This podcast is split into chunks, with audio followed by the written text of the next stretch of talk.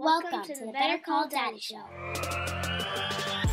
This is Big Daddy. Oh my God, that's hysterical. More stories you are not going to believe. And advice that you didn't know that you needed. Five stars. Five and a half stars. We're creating a legacy one call at a time. Here comes my daddy. Your problem is, is that you like me. Papa. My dad is my hero. I'll always be there to take your call, and you'll never be in too much trouble if your dad is around.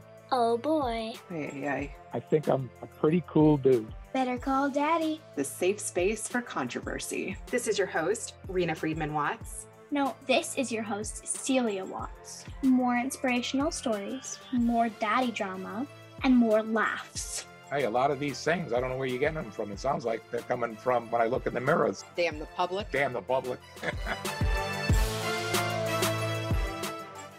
Today, we're speaking to a counselor who counsels the abuser. He meets with teens, their parents, and gives them both guidance. Eliav Friedman, welcome. I was reading through that paper you sent me. Yeah.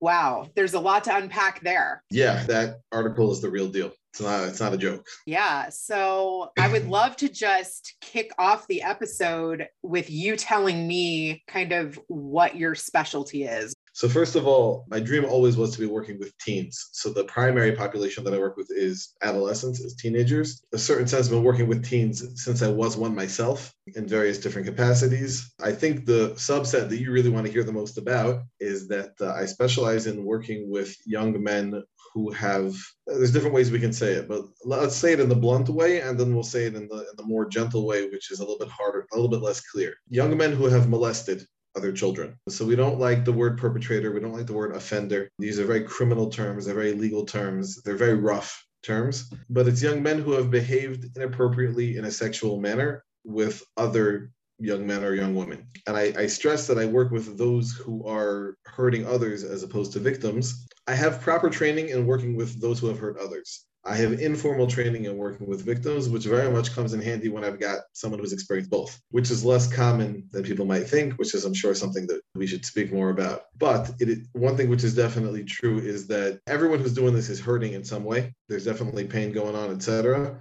Um, so I work primarily with those young men who have hurt others. And the reason that we want to avoid terms like perpetrator, offender, molester, things like that. Pedophile. Um, uh, right. So pedophile. Okay. So that that's even more so. Let's we'll get to that in one second. The reason that we don't want to use this kind of terminology is because once a young person brands himself that way, once he accepts that tag, it becomes I don't want to say impossible, but extremely difficult to help him we want to be working from a place of you're a person who's made a very big mistake you're a person who's made some very poor decisions you've allowed your pain or your confusion or your lack of connection or whatever it might be to drive you to very unhealthy behaviors we need to understand how unhealthy they are we understand how you got to that point we understand the you know the different terminologies cognitive distortions et cetera that you've used in order to get to that point once we understand all that and you understand that you're essentially good who just did something bad. You're a good person did something you shouldn't have done, and something uh, that, that is bad. And we don't sugarcoat it. You did something bad, but you are good. And once you, the young man can accept that, from that place he can heal. That's truly amazing. If you believe that you're bad, why would you even try? Right. I'd give up. and like it, you, it's you find a similar thing with addicts. This type of thought process of I can't help it. There's no way I'm gonna break it. I'm I'm doomed. This is who I am. And then okay, if that's who you are and there's nothing you can do about it, well then you're there's a very decent chance you might not do anything about it. Okay. But let me bring something up here. How can going to therapy once a week, once every two weeks, once a month even make a difference? Okay, so you can ask that question in general about therapy, or you're asking specifically about this particular issue. I mean, therapy in general, really, right? Like, how often do people go? I mean, Okay, this may need to be treated. I did read in your paper that there are different approaches where not only do you go to individual therapy, but you go to group therapy and you have assessments Okay. done. And, you know, this is not Mhm. right. Something that is Right. just something that you go to therapy once a week for. Right. So so it depends. So let's of- let's speak about therapy in general, and then Yeah. we'll see how we can apply it. The goal this. of therapy. I like Right. that. So a lot of people ask me who needs therapy, and I think it's a fantastic question. It's a fantastic. Who needs therapy? It's a great question. The unprofessional answer is, come on, guys, we all do. but let's let's get a little bit more professional um, and a little bit more precise. Most people could benefit from therapy. Most people could benefit from having an hour a week in which they are having the undivided attention of a person who's a good listener and who hopefully has you know a lot of skills that they could share and impart and just to have that opportunity anyone who has the time and the money you know is lacking anything in their life it could be a good idea but who are the people who even if they don't have the time and they don't have the money they have to they have to make it happen they have to prioritize it i would say that it's I would break it, I guess, into three different groups. Number one, people who whose productivity is being impacted by something going on in their life. They're just they're not able, but they're functioning. That's what I'm looking for. If a person's functioning is being impacted by their emotions or their emotional dysregulation or certain behaviors that they don't seem to able to to control, that's somebody who should be going to therapy. If a person is really suffering and suffering beyond that we all have challenges we all have things going on in our life but it's at a point where it's they're really hurting very very badly. There are other people looking at them and being like dude you need help. If you're at a person's at that point where they're really in, in that much pain whether it's because they're anxious or they're depressed or whatever it might be so then that's somebody who also really should be going to therapy. And number three would be a person might say yo I'm, I'm functioning fine and i feel fine but people around them are suffering from them those are also people who I think that's the third category, which really I always spoke about the first two. And over the past actually only couple of weeks, I started really thinking about that third category of people also.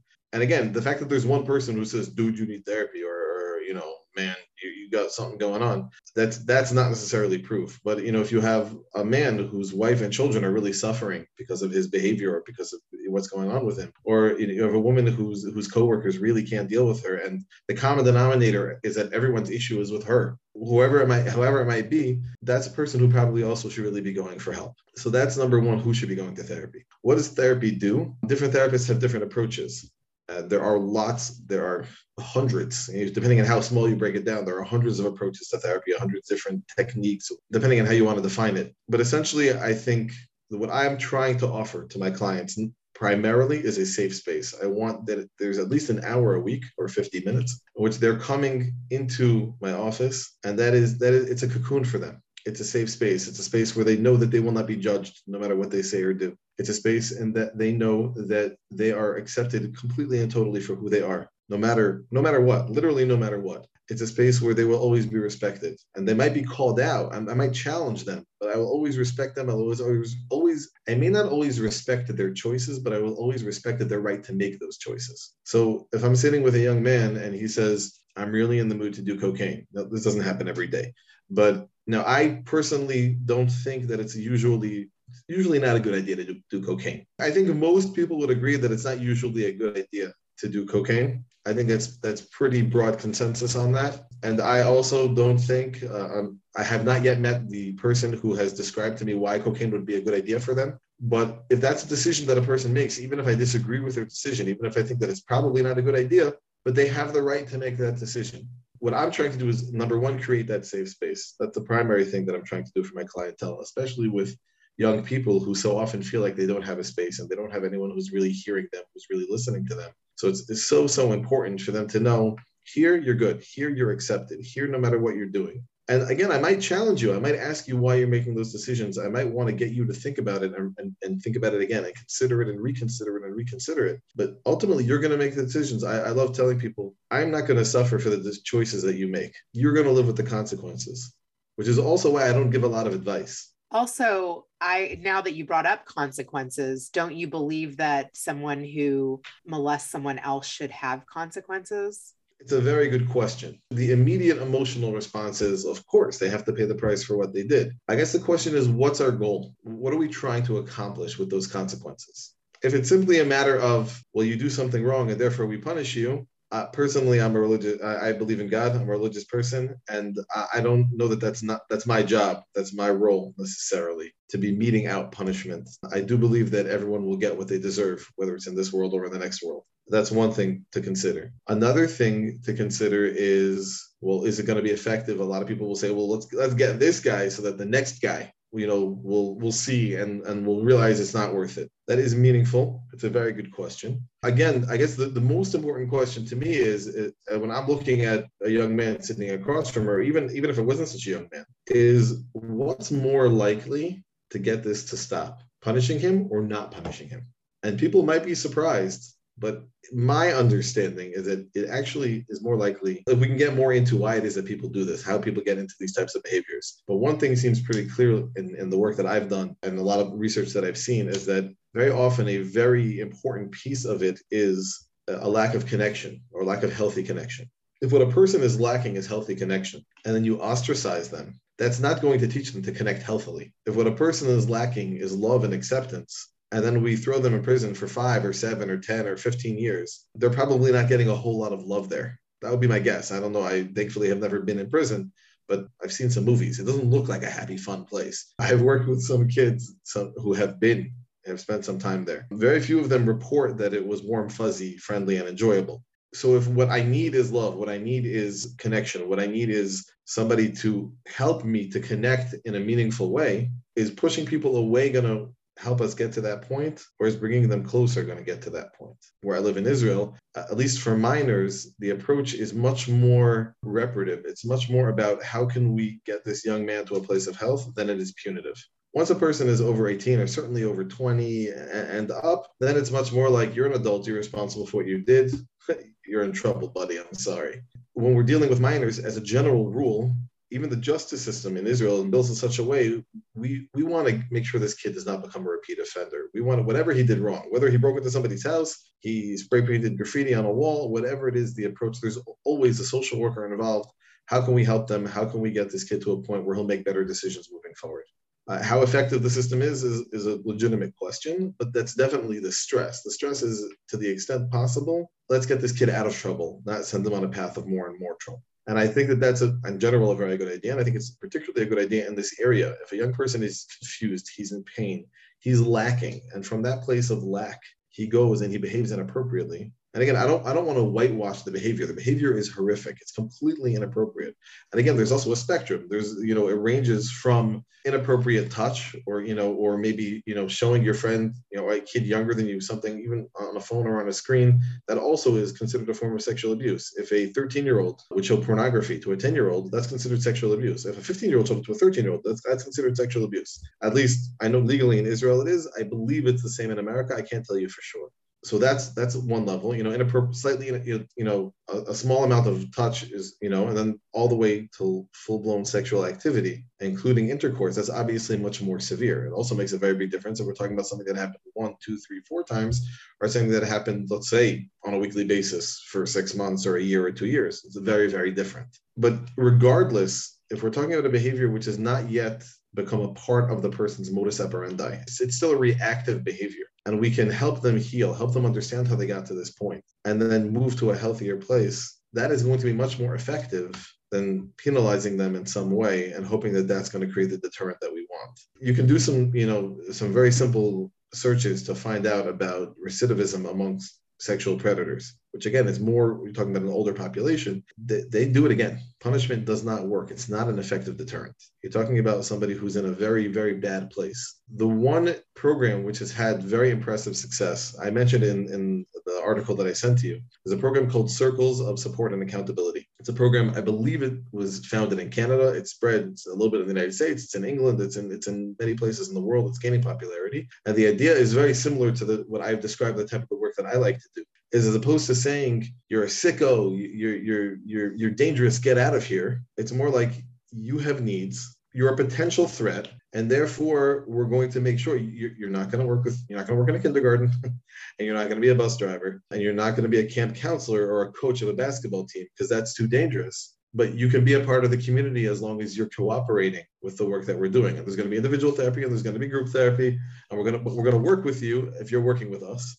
but you will still be allowed to be a part of the community. You will still continue, you will have the emotional support that you so desperately need. And the early studies on this approach are that it is ten, tens of times more successful than anything we've been doing until now with adults. And it makes sense because, again, people have needs, they have legitimate needs. And it's very unusual that you have a person who's a healthy, balanced individual who wakes up one day and says, you know what, I'm in the mood to molest somebody you know I'm, I'm in the mood to really destroy a child's life it's somebody who obviously is in a lot of pain obviously has again and i'm not in any way whitewashing the behavior sexual abuse kills people it is an extremely there are few things that are more destructive to a human being than being molested So I'm in no way minimizing the pain and the hurt and the damage, not in any way. And a person, a big part of the therapy that we do is really taking responsibility and really being willing.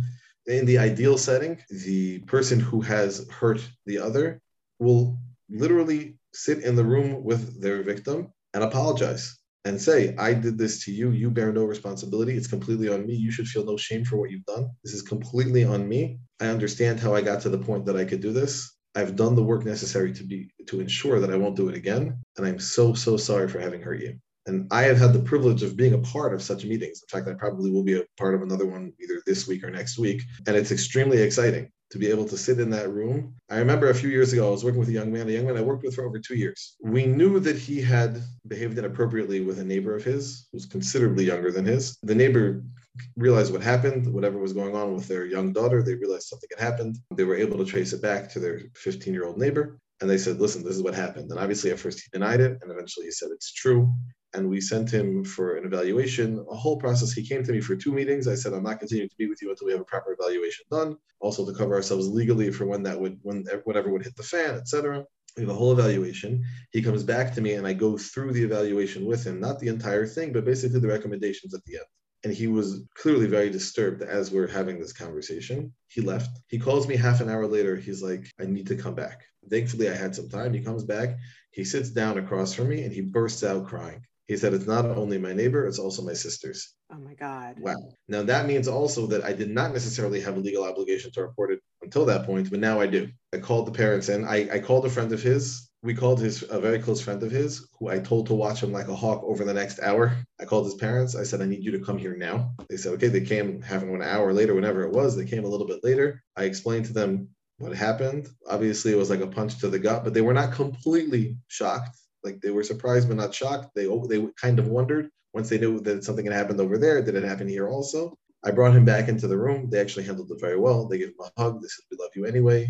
We're going to work this out." It was not smooth sailing from there. It was not simple at all. They went through their processes. His sisters had to go through their processes. But two years later, his sisters were not yet ready, but we spent, we wrote a letter together to the, his neighbor, the young girl, in which he apologized for what had happened and thanked her for telling her parents that thanks to her, he has able to, was able to get help, and he was and he really was a completely different person two years later. It was an incredible process to be a part of.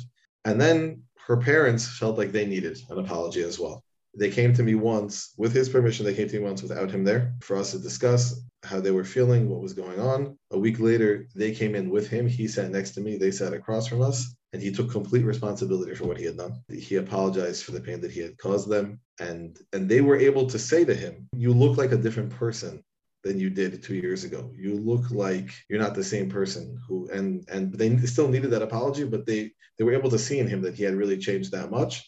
And he had. And it was just it was it was just an incredible, incredible story. The story that I just described to you, I've actually experienced no one can tell me that they know who I'm talking about because it's happened two, three, four, five times. It's something that's happened many, many times. Unfortunately, this is very common.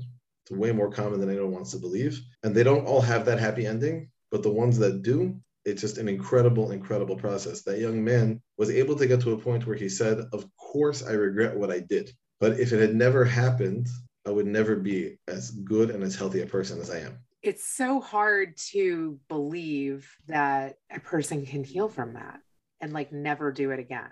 Yeah, I hear that. I, I hear that very much. Also, like, what happens if he gets married and has kids? You know, like. Well, I certainly hope that he will get married, and I so, certainly hope that he will have kids.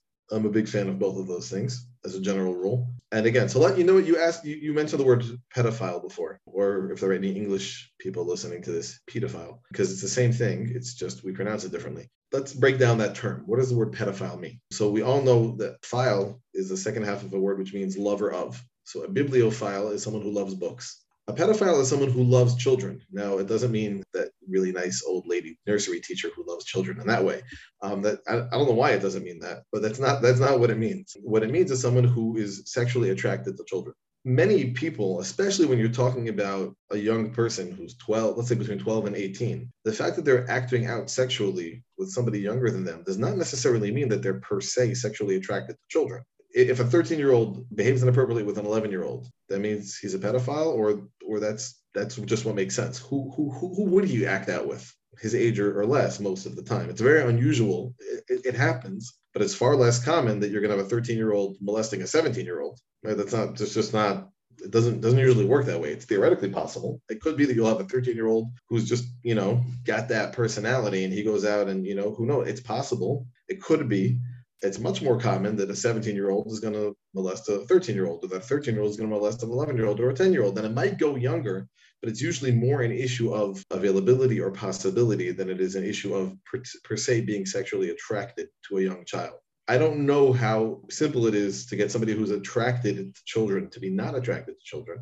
But first of all, most young people that are behaving inappropriately with children, it's not because they're necessarily attracted to them. It doesn't have anything to do with that. Number one.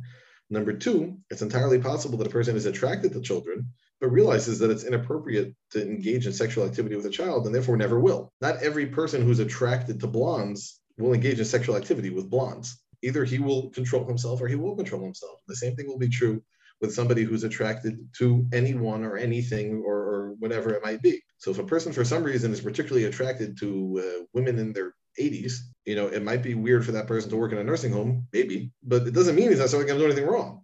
There is abuse that happens at nursing homes that just hit the news, actually. Uh, there, there's abuse that happens everywhere. There's abuse that happens everywhere. There's so much about the society that we're living in and the world around us, which is so unhealthy in so many ways. And in particular, when it comes to sexuality, to find good, wholesome, healthy sexuality nowadays is, is difficult, frankly. It's very hard to find. I, for the life of me, do not understand why pornography is legal. It's the most potent and dangerous drug that I think man has ever found. And it's not just it's not just legal. It's it's it's in everybody's pockets nowadays. In my community, many people have filters in their computer. They have on the smartphone that I have. I have WhatsApp. I have you know various different apps. I actually have no browser on my smartphone no browser at all. Can't I can't do a Google search. I can't can't get the website. A lot of people ask me, well, you don't trust yourself, and the honest answer is, why would I? Why would I take that risk? The convenience that it offers is not worth the potential downfall. It's just not worth it. Yeah, I have filters on my computer because I don't want to myself or one of my children to accidentally end up somewhere, which is going to, again, as a religious person, sully my soul. And even just as a professional, impact me in a very, very unhealthy way. The dopamine hits that people get from watching pornography is insane. It's crazy. These people know what they're doing. The people who are making these websites and who are making these videos, they're professionals. In the same way that there's all this talk right now about the effect of social media on the brain, which is very serious. I've noticed it on myself, the way I've changed over the past oh, five God, years. Yeah. I'm saying that that's child's play, unfortunately, actually, but that's because they're they're targeting kids. But that's child's play compared to what pornography does to you pornography completely warps a person's understanding of sexuality, especially if we're talking about a young person. Talking about a young person, most parents are not comfortable. This is certainly true in religious communities, but not only. Most parents are uncomfortable speaking to their children about sexuality. They're uncomfortable speaking to their kids about sex. They're uncomfortable speaking to their kids about their bodies maturing. It's just a topic, it seems to be inbred in humanity. We all have that, not all, many of us have this inherent I don't, embarrassment is not exactly the right word, but this uh, shame may or may not be the right word, but this reticence to have these conversations in general, and certainly when we're talking with with our children, with children and with our children. I can tell you even for myself, I speak to teens about sexuality almost on a daily basis it makes it easier, but doesn't make it easy for me to have that conversation with my 15 year old or 13 year old son. What does the conversation look like with the children that you are speaking to? A lot of it will have to do with what they've already been exposed to. Again, a lot of the kids I'm working with are coming from a religious background, and it's something we have to be very careful and very sensitive to the sensitivities of the community. Again, if the kid has had sex, then obviously we can have a much more open conversation. But there are kids who have touched, you know, boys or girls inappropriately without fully appreciating what they were doing, without having a real understanding of what they were doing. I want to have the conversation. I want to have it as an, in an as open a fashion as they can handle. But I don't necessarily want to teach them more than they need to know right now. They don't necessarily need to know everything. Uh, if the expectation is that they will not be engaged in sexual activity until they're married, which is the expectation in many religious communities, or uh, at least it's the hope in many religious communities. So then we don't necessarily need to know, you know, I'm saying the, the best position for whatever. And so that's that's not relevant. But what I think is always relevant is what are the changes going on in your body? Why are these changes happening? What's going on? How come you know, a year ago, you could, you know, think you could run a, a, knife along my body and you wouldn't catch a certain, you know, a hair. And all of a sudden it's sprouting from all sorts of interesting places and very interesting places. How did that happen? For a girl, for sure, if a girl does not know what a period is, and then it happens without any preparation, that's a traumatic experience. That's scary. That's blood. Why is there blood coming out of me? You have to, you got to be prepared for that kind of thing. You have to be prepared for the changes. For a boy, also, a boy wakes up, you know, in the middle of the night, wakes up in the morning, and all of a sudden he's like all wet. And like, he's like, I, I haven't wet the bed since I was, you know, four or five, six years old what is like it's it's a weird experience so if they have no idea and, it, and it's not like regular either like, oh, like what's going on now actually what's going on is in a, in a manner of speaking is that your body's kind of doing a test run your body's kind of checking itself and seeing that it works i mean again if the kid went to sleep dreaming about whomever, then things happen. But sometimes it's just frankly your body just you know kind of checks itself, it kind of tests itself, just kind of you know such a thing called a nocturnal emission. It happens, and it's cool, dude. It's it's just you know what I'm saying it's part of life. And depending on how many questions they have, and, and it's something that I'm always gauging, what kind of questions do they have? How much are they already exposed? If they already know or they already have real questions, I want to be the one answering them. I don't want them getting that answer, you know, from the kid on the back of the bus, from the kid in the corner, you know I'm saying, for some creepy dude who wants to explain it to them by showing it to them. You know, I don't I don't want any of that. If you have a question, come to me and we'll discuss it. One of the things that I think is very important for kids to realize is that as your body becomes capable of begetting children, you will begin to desire to do the things that lead to that. So if a kid, you know, had nothing to do with, you know, any, you know I'm saying?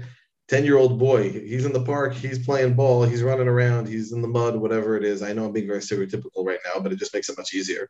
You know, the, the only when he saw a girl, the, the only thought in his mind was if I pull her hair, she'll probably scream, and that's funny. And then a year or two or three later, all of a sudden, it's not his her hair that he wants to be touching, and he might not understand why. Now, if he's you know if he's got social media or he's watching you know Netflix or whatever, then he probably has some idea. He's gotten some education if for whatever reason he hasn't then he might have a lot less education he might really not know and we need to we need to speak about it even if he's watching netflix or he's even been exposed to pornography we want to put it into a healthy context. We want to speak about what's a healthy relationship between a man and a woman. We want to speak about objectification and why that's not a good idea. We want to speak about mutuality because that's essentially what's lacking in a situation in which we have molestation is where we have one person who's putting their own desires over the other person's needs or the over the other person's safety. I'm not a fan of this, but if you have, let's say, a 14 year old boy and a 14 year old girl, and there's no, you know, serious social imbalance between them, there's no serious cognitive imbalance between them, and they are both, they engage in a consensual relationship. I personally don't think it's appropriate because of my own values, but that's not illegal and that's not molestation. If he's the most popular kid in school and she's, you know, on the outskirts of the social grouping, then we have to wonder was that really consensual or was he taking advantage of her? even if they're the same age. Certainly, if they're not the same age, then we're going to ask that question. That's a very important thing for a boy who doesn't know his way around sexuality, who doesn't know his way, you know, these, you know, what, what has he seen? Even if he has, let's say he hasn't seen pornography, but he's seen a movie, and the movie, the movies, everything goes smoothly. You know, the guy like he makes his move in, he puts his arm around her, she's dying for it to happen, and and everything's fantastic. I haven't seen a movie in a little while, but I can't imagine that's changed drastically. I don't imagine that they really changed that aspect of it. There's a reason they have this in every movie. You know I'm saying? It doesn't matter what the movie's about. There's always that one scene because that's how you get males between the ages of 18 and 34 interested, and that's who pays the most for movies. They're, they're going to try to interest those guys, and they're going to paint a very unrealistic picture. So now, whether you're a 10 year old boy or a 14 year old boy or an 18 year old boy who doesn't have a lot of experience, you're just assuming it's going to go a certain way. And you might not be savvy enough or be interested enough in noticing that this girl is not looking at you quite the way that they did in the movies. You might not pick up on the sign. There are a lot of times where people are making I don't know if it's a fully innocent mistake, but they're genuinely making a mistake as opposed to attempting to do something wrong. Especially once you're going to involve drugs, you're going to involve, you're going to involve alcohol, and a person's judgment is already impaired. And you know, I'm saying they're already making assumptions. I want to have a conversation about, you know, you don't ever touch anybody of any you know, at all in a way that makes them uncomfortable. You don't ever, you shouldn't do anything which makes another person uncomfortable. You shouldn't be speaking to somebody. You shouldn't be making suggestions to somebody. We should try to be sensitive to other people. We should try to be respectful of their boundaries. And I think that that's the most, that's one of the critical things I'm going to speak to my clients about. What are healthy boundaries? Almost anything is appropriate, almost anything, not anything, but almost anything is appropriate if it's in the right place and the right time with the right person.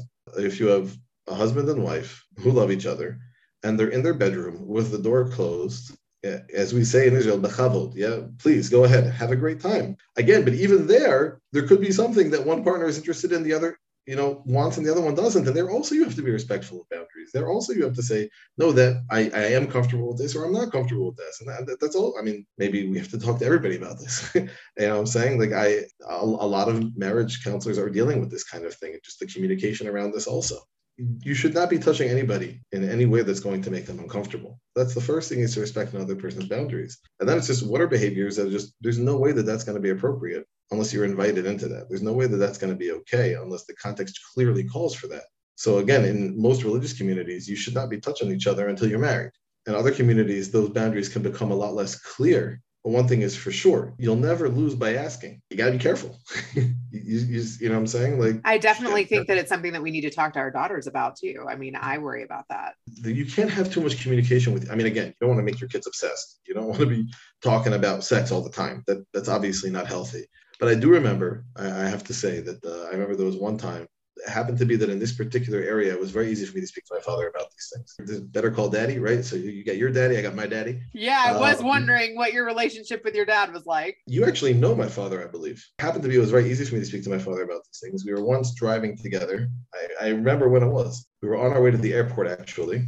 Just the two of us. The rest of the family had, family had already flown. We were on the way to the airport and we were driving through some neighborhoods of lower socioeconomic standards. And there was a huge billboard I remember we drove right under it. It said, talk to your kids about sex. So I'm 18 at the time. And I look at my father. He's driving. I'm sitting next to him. I was like, new, go ahead. So he's like, what do you want to ask? So I asked him an extremely explicit question and he answered me straight up, no problem. You know, like he was able to answer that question, the curiosity of an 18 year old. But I give him credit for being able to have that conversation with me.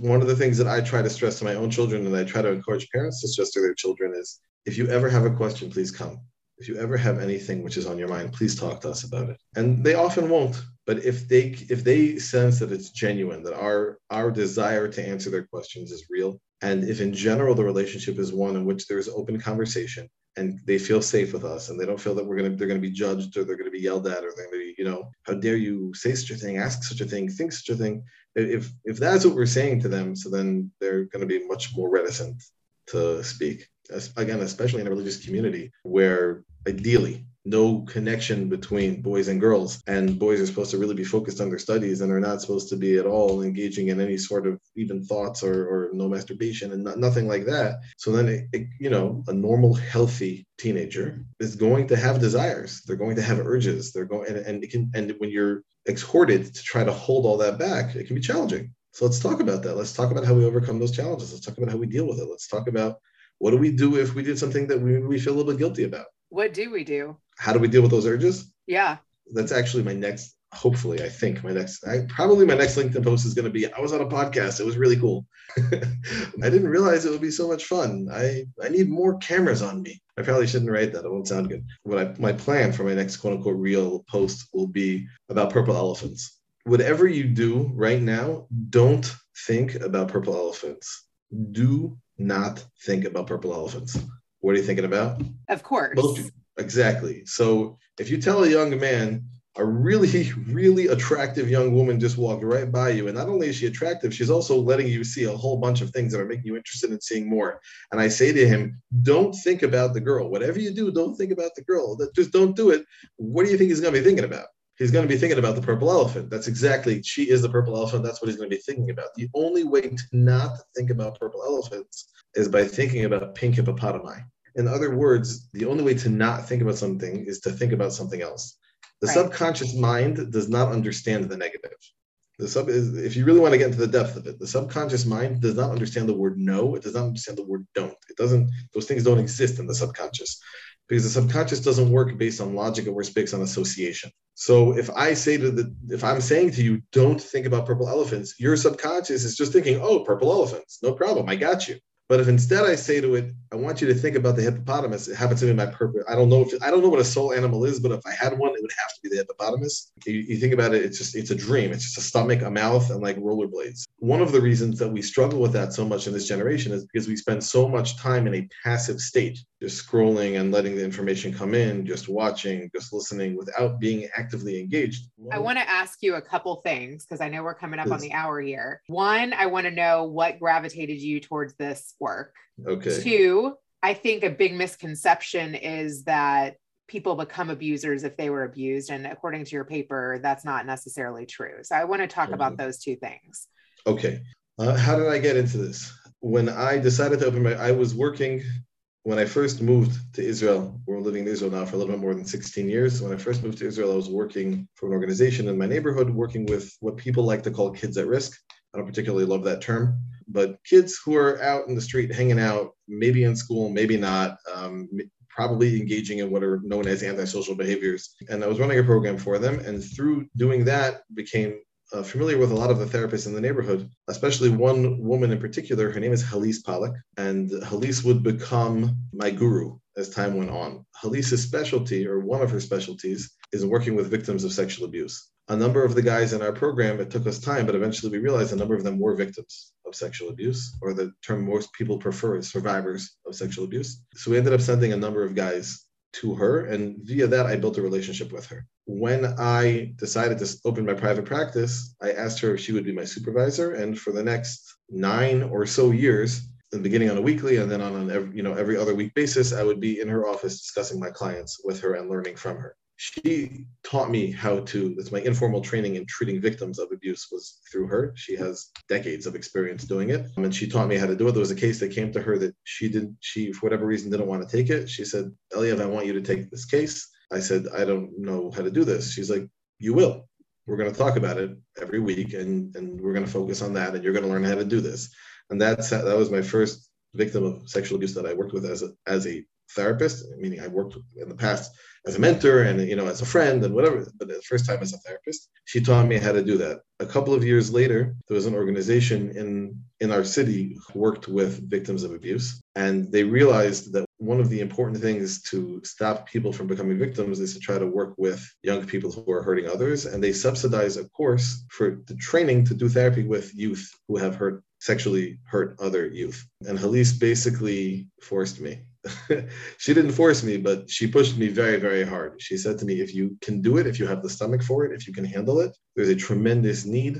Please, please, please do it. They, aside from it being subsidized, they offered a great payment plan. So we uh, we took advantage of it. It was a 150 hour course spanning over a number of months. It was once a week for I think four hours four hours at a time. We got trained by some of the people who are some of the big names in Israel in dealing with sexual abuse, in particular with dealing with what are known as perpetrators, but again, I don't love that word, of sexual abuse. I did the training and I was told that I would get busy and it takes time to build a reputation. But yeah, people find you, especially to find someone who is again, we're in Israel, where the where the spoken language is Hebrew. So I'm English speaking. So a lot of people looking for English speaking therapists.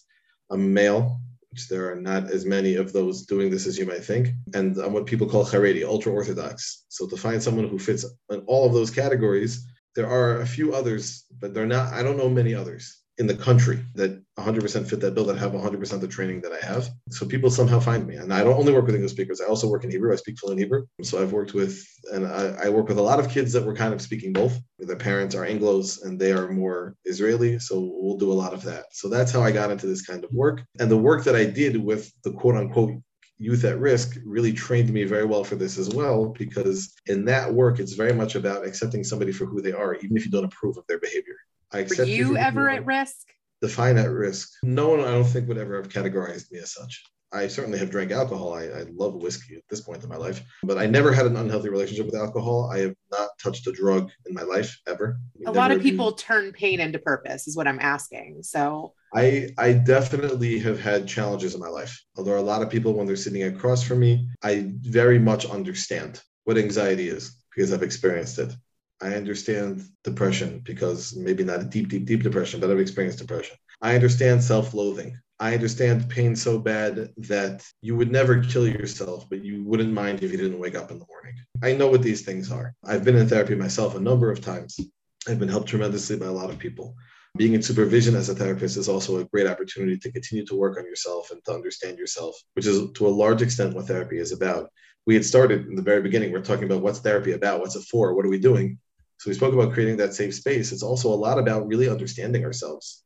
Really, I really just try to help young people who are generally, as, as a rule, teens are confused. I try to help them work their way through that confusion to understand themselves better, and then also to learn skills and tools to better handle life. I have another question too. Have you found that, or do you believe that more people are in therapy from less people believing in God?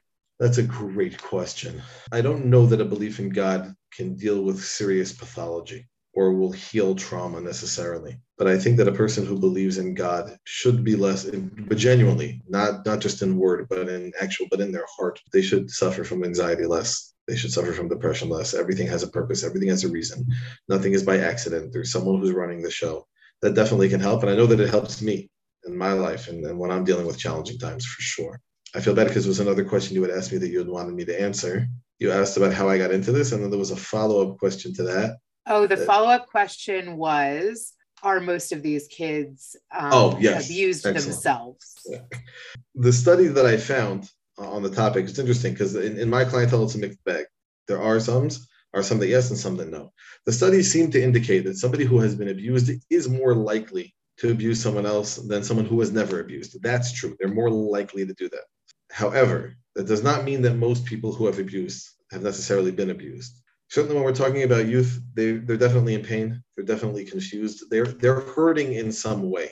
Something is lacking. Something is off. That is certainly true. Have they necessarily been sexually abused? No, I have not found that that is that is the case. But many of them, even if they weren't properly abused, if you will, properly abused is even a term you could say. Many of them have had very confusing experiences where they were they were introduced to sexuality in a very confusing or very unhealthy way. So even if they didn't experience it as abuse, I'm thinking of one young man that I worked with many a number of years ago who at the age of 12, 13, whatever exactly it was, was curious about masturbation, didn't know what it was, couldn't ask his father, asked his older brother, and the way his older brother taught him how to do how to do it was by doing it to him. Now, technically speaking, if a 14 or 15 year old brother is you know, doing that, you know, touching his younger brother's private parts and getting getting him to a point of ejaculation, that's technically speaking abuse. He, he experienced it as a very, you know, positive and pleasurable experience. He was not upset at his brother in any way.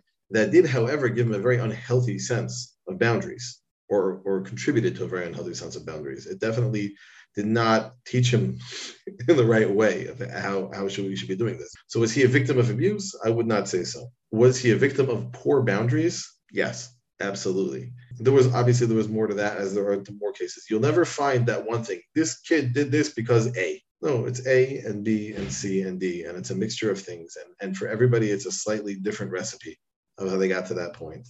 You can view sexuality as just a way to, you know, have a good time. You could you, you could look at it that way. But I think sexuality in its purest, highest, and most beautiful form is the deepest connection that two human beings can share.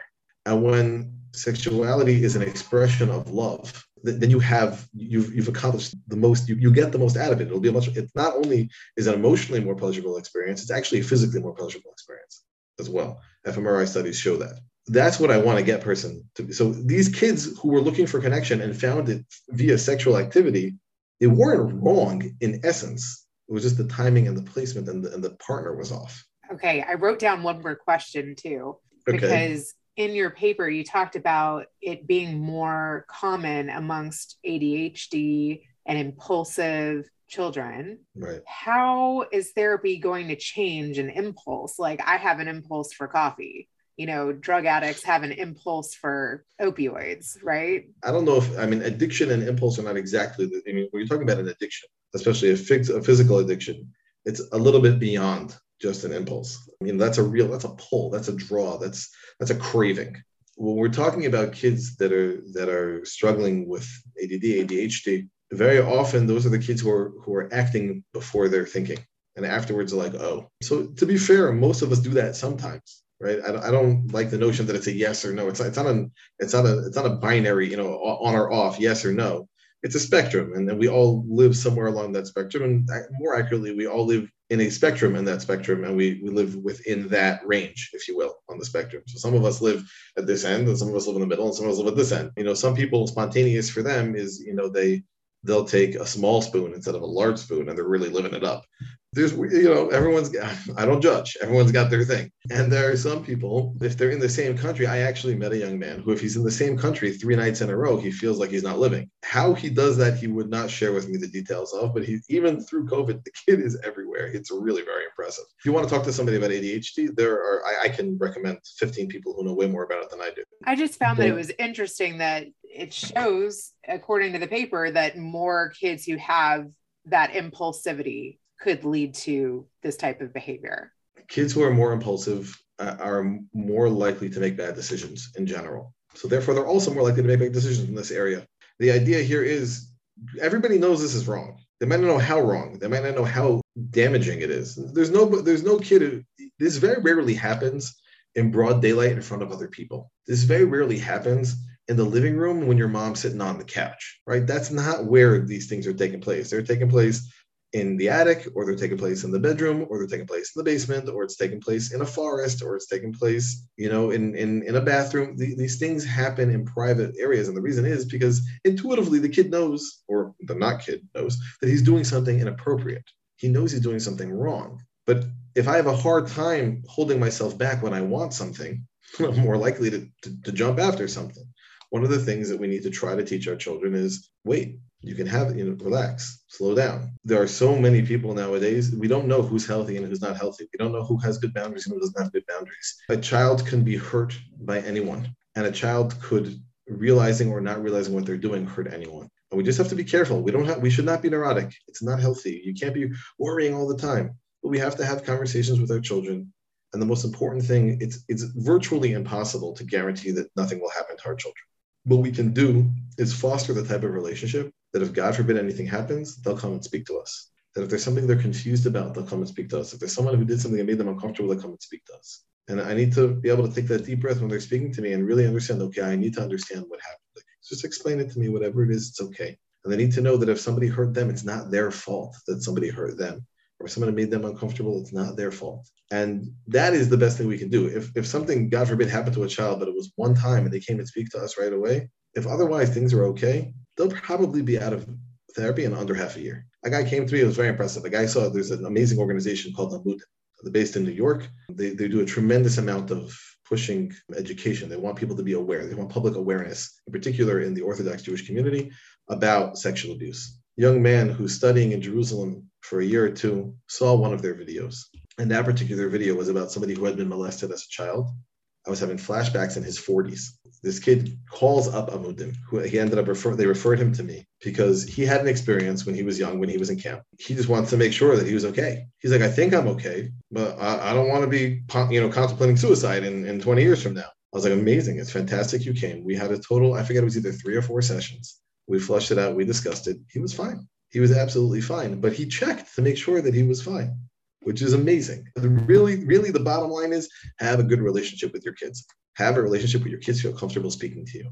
Yeah, make as few rules in your house as possible. Rules are critical for kids, for safety, for children, but have them be as few and far between as possible so that they feel comfortable. They feel like home is a good place to be, and I want to be around my dad, and I want to be around my mom, and I want to talk to them, and they're and they're fun people, and they're cool people, and I can communicate. And if we can do that for our kids, they are going to be so much safer than if not not only because if something happens, they'll tell us, but also because kids like that tend to be more confident. You can tell if a kid has back or not. What about the parents that are having trouble talking to their kids? Like, what advice would you give them?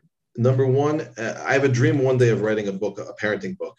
And what I want to, the name for this book, I don't know if I'll ever write it, but the name for it is going to be, in, in parentheses, unrealistic expectations most of the mistakes we make as parents is because we're expecting more of our children than they should be giving us. Just know what's realistic. You know, my wife and I, we love yelling at our kids. Act your age. Oh, you are. We were in the school that I work in for this past Shabbos, for the past Sabbath, and we weren't at home and the kids barely spent any time with me because I was with the students, you know, the entire time. And everyone's exhausted. So they're going to be tired or they're going to be cranky and they're going to complain more. They're going to whine more and they're going to moan more. That's what children do. Adults also do it, only we do it in a more mature way so we can get away with it.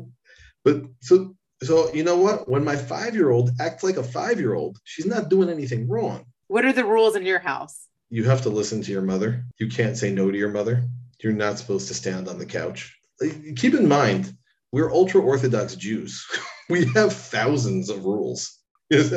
we, we have lots and lots of rules, but those are things that to a large extent the kids just accept as a matter of course because that's how we live. We do have a very interesting rule, which is a rule but not a rule. When any of our children are out of the house, either my wife or I or both stay up until they're home. There's always a parent waiting up for the child, the child who's out. Up to and including my eldest daughter until she got married. She was 19 years old. She was an independent young woman. She was getting married two days, a day before her wedding. We're not going to bed until she's home, which is annoying for them. What if you've had some hard years and you're entering those teen years? How can So you that- repair so- that? So again, so if there's it's hard and it's it's gen, it's it's worth investing a month or two and going to a professional who really knows what they're talking about so they can guide you particularly in, in, in with your particular child. It's probably worth it. As a general rule, the more we can little play with your kids, spend time with them. You know what kids want more than anything, and uh, literally what kids want more than anything is their parents' attention. My number one tip for parenting teens: bite your tongue. I would say on average, I bleed from my tongue three times a day. No, I don't bleed. I don't. I don't bite that hard. I, I'm a man. I don't. I can't handle pain. But there are so many things I want to say. There's so many, you know, and the, no, I don't want to be negative all the time. If there's something they're doing, if they did it one time and they didn't do it again, then it means it's not really. That's not really an issue. And if they are going to do it again, then there'll be other opportunities where they'll be more open to hearing what you have to say and spend some time with them and hear them out and, and find that opportunity to, you know, to slip in the message. The opportunities will present itself and just to have the conversation. I also am a very firm believer tell your children that you love them. Don't assume that they know that. I do it, I try to make sure that I tell my children at least once a day that I love them. Are the teens that you meet with missing that? There are adults you know who are not missing that. True. I don't believe you can say it too many times. What's the worst thing that'll happen? My, my five year old, like, she's always laughing at me. She's like, I know. I was like, I love you. I know. How do you know? Because you told me. I- right. If I'm disappointed in you, it doesn't mean I don't love you. We can do both.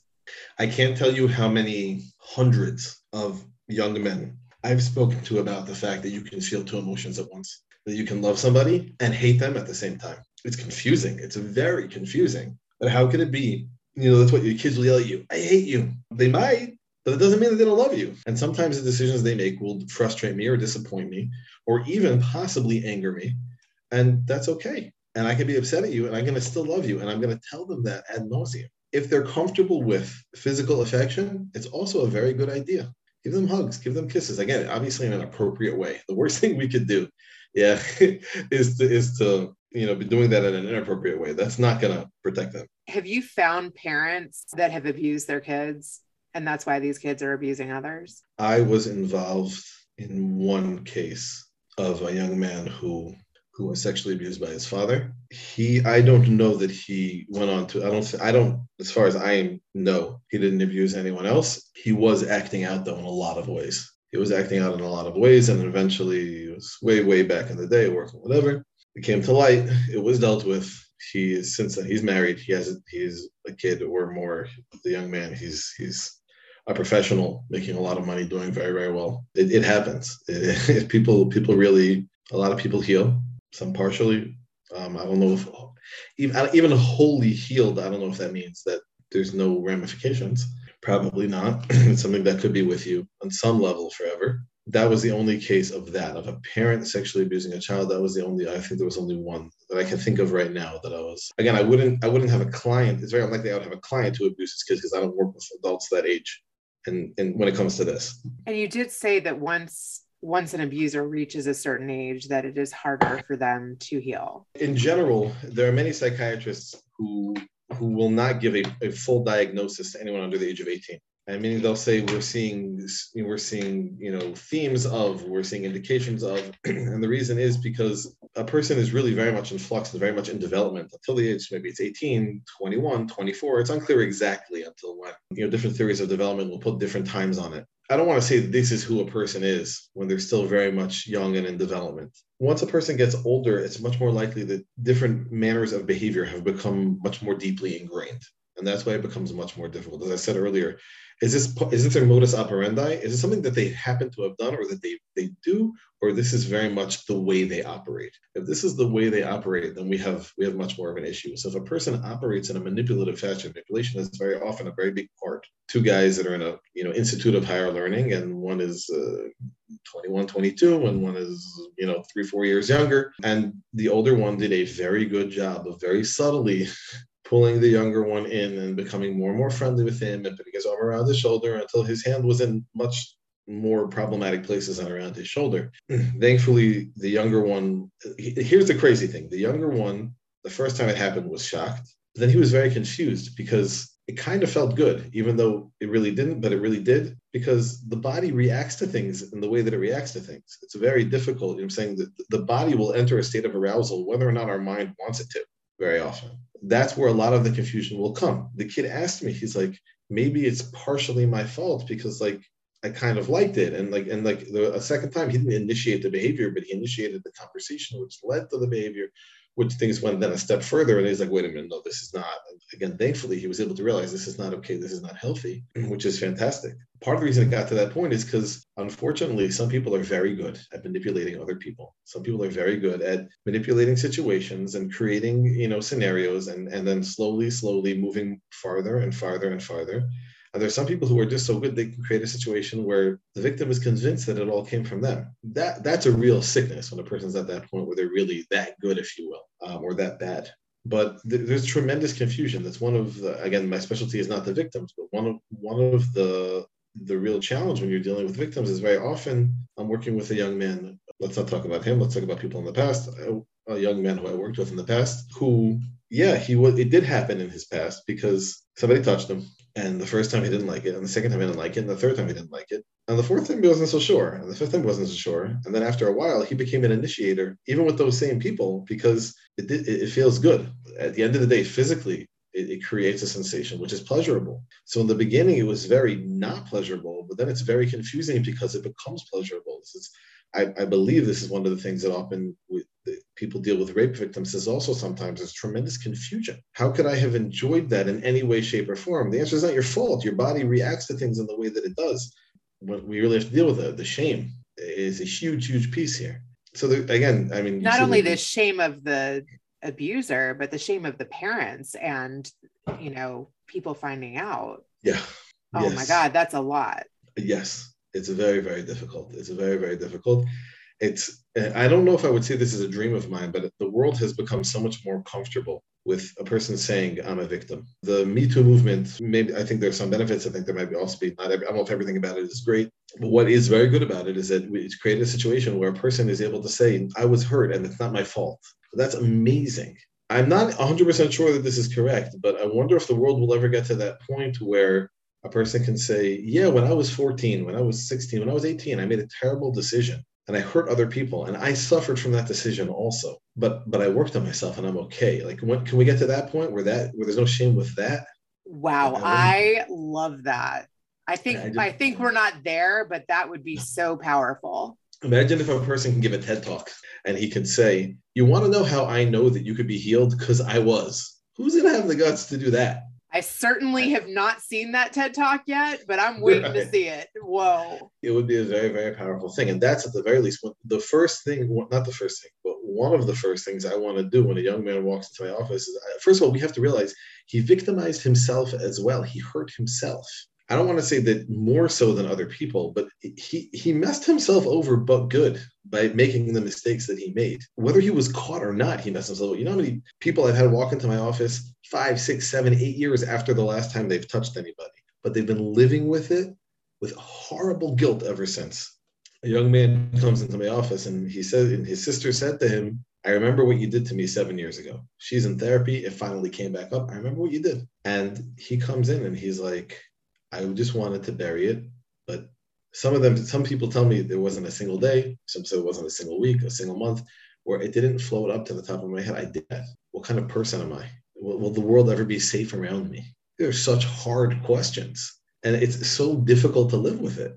And when I can look at this young man and say, listen, you're not the first, you're not the second, you're not the third person to walk into this office and tell me this. I want you to know you can be okay. I'm talking about people who have been in my office who today name the profession who are married, who have children, who are. My goal is by the time a young man leaves my office, I will be more confident that he won't do it again and that anyone you know will do it the first time. Now, obviously, I can't guarantee anything. Even when a person leaves my office, I could never say, take full responsibility and say, this won't happen again. I'm not a prophet.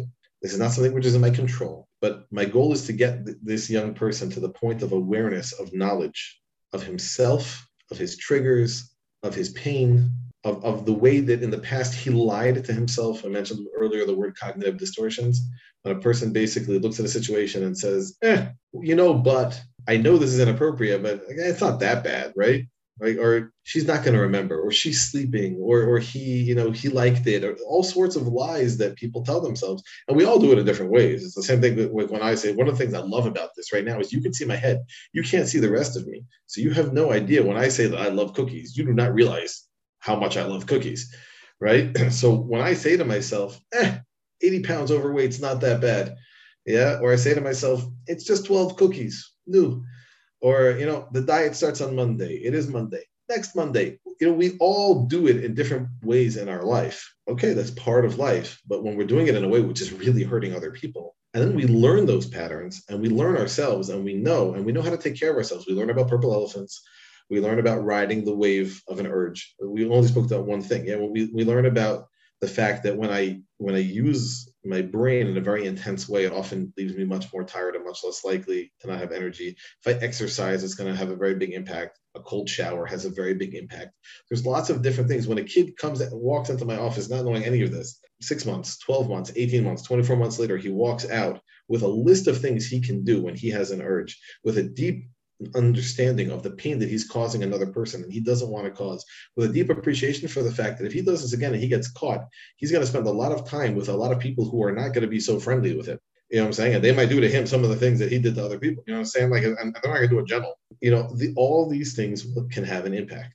And more than anything when a person realizes i'm a good person and this just this behavior has nothing to do with me that's really where we want to be we will ideally we would be at a point, and this is something that I've I've had the privilege of seeing a number of times. Like the story I told you before about the young man and the neighbor said to him, "You're not that same kid," or or a young man who came to me and his sister said to him, "You're not the same guy who did this to me. And I, you're not the same person." And I've seen it with siblings, I've seen it with cousins, I've seen it with neighbors, I've seen it with friends, I've seen it. You know, I'm saying like pick the relationship any you know we've again as long as it's dealing with a young person i have never personally dealt with a grandfather who and this things unfortunately happen a grandfather and a grandchild you know it's all you have to be careful with everybody. Just have to there have to be clear boundaries. But when a person can look at another person and say you are not the same person who did this to me. I see it on your face. I see it in the way you, you speak. I see it in the way you carry yourself. That's the goal. If we can reach that doesn't happen every time. But if we can reach that then i think we can pre pretty confident that we're in a good place is there anything you'd like to ask my dad? I'm guessing he's not i'm guessing he's not a specialist in this area. I'm very curious how your dad how he views his relationship now with his adult children. That's a good one. I like it. All right this has been super informative and I really appreciate you being so vulnerable and open and getting all of this crazy equipment to come on here and sound Hollywood. Thank you. Yeah, I'd love to keep in touch and potentially do a follow up. This was so cool. Thank you for connecting with me today. And I appreciate you answering all of these amazing questions. So this has been fun. It's it's really a pleasure. And next time you would like me to sit in front of the bright lights, just let me know and I'll try to make sure that my barber takes good care of me beforehand. Thank you. Now, let's switch it over to Grandpa. The discussion with Rena and Eliav Friedman discussing a very, very important subject, and that is abuse. And the victim is not just the person that's receiving the abuse, but even let's look at the possibility that even the abuser or the perpetrator is also abusing himself as well and taking the wrong path in life. I agree with that to some degree, but the key message here is can communication and education of right and wrong and good moral behavior can that be instilled in people from an early age and if it gets broken or damaged can it be fixed as we go along mr friedman says to me what's my background in this area well i've seen thousands of people, worked with thousands and thousands of people, and had seen people that are abusers that have worked for me. They have their own issues of self confidence, and some of them have been abused themselves. And it's a, a power thing where if someone is showing weakness or showing insecurity, there are people out there all over the world, and it's all age groups. It's not just where a person is picking on someone who's younger than them. They don't care if it's an old lady on the street. They don't care if it's a man or a woman. Anyone that they can take advantage of and abuse and show that they are more powerful or make themselves feel better by thinking that they're more powerful, they take advantage of people. And to do it in a sexual manner is just devastating because some of these people, when they're taking advantage of, it weighs on their mind for years and can really destroy people. Yes, people can be victims and can get over it. And also, people that do the abusing, can they be cured? Can they be helped and become different people? I'm sure it's possible, but it's very unlikely. It's very unlikely because they tell themselves stories. They have embedded in them the wrong choices, the wrong attitude, and they think everything around them is just bullshit. So it's very hard to break that. So if you're around people that are negative and you have people that are abusers or bullies and have these problems, very, very hard to break that addiction. Sometimes we know of a person who actually took pictures and like the the victims are in in his trophy case. You think that he's sorry when he's done it on two or three occasions over a 30 year period of time? I don't think so. This is a sickness that's not easy to cure. What I thought was interesting is that he said that it stems from unmet needs and impulse control. I don't believe it. I think it's bullshit. I think, unfortunately, where he's right is showing abuse of pornography gives people the wrong idea. Certain movies that people see. I mean, you had a guest on your show tried to kill himself three different uh, ways from watching it on how people uh, were dying on in the movies. Okay, so the truth of the matter is, is that where he's right is that you have to communicate with your children. You have to have good examples. You have to have a mentor that wants to steer you right and be honest with someone and and and to have compassion and, and, and enthusiasm to helping people. You want that as your example. And the best way to get that example, obviously, is to have the right kind of communication with your parents. That's your guiding light. When that's missing and that light is out, you get it on the streets. And the streets can be very, very mean. And people that are street people, it's a different level of survival. There's a lot of people are out there that are very smart. And then there's a lot of people out there that are street smart. And it's nice to have a little bit of both where you can make the right choices with your life because just to be hidden or protected, you don't get reality that way either. We all are going to make mistakes as we go along, and there's lots of challenges, and God gives us the right to choose. But we've got to learn, sometimes the hard way, to make the right choices. There's a lot of people out there that make the wrong choices and they get pretty excited about it because it feels good. And they're building up their courage and self confidence the wrong way. Then they get addicted, whether it's to drugs or gambling or to taking advantage of people. And it makes them feel good because it's centered around themselves. And that's why we have to be able to figure out that that's not the winning choice. The winning choice is that we can all do better if the people around us are doing better too. A lot of people never learn that lesson and to take advantage and hurt other people. There's a lot of people that have no conscience whatsoever about hurting or taking advantage of other people. So you can't cure that. They have to be able to be enlightened and to see a bigger picture by just themselves. And most people don't get it. Thanks for listening to the Better Call Daddy Show. Now you can subscribe on Apple Podcasts, Google Play, Spotify, iHeartRadio, and TuneIn. If you've enjoyed this episode of the Better Call Daddy Show, please feel free to review it at ratethispodcast.com slash Better Call Daddy. Add Better Call Daddy Podcast on IG at Rena Friedman Watts on LinkedIn.com.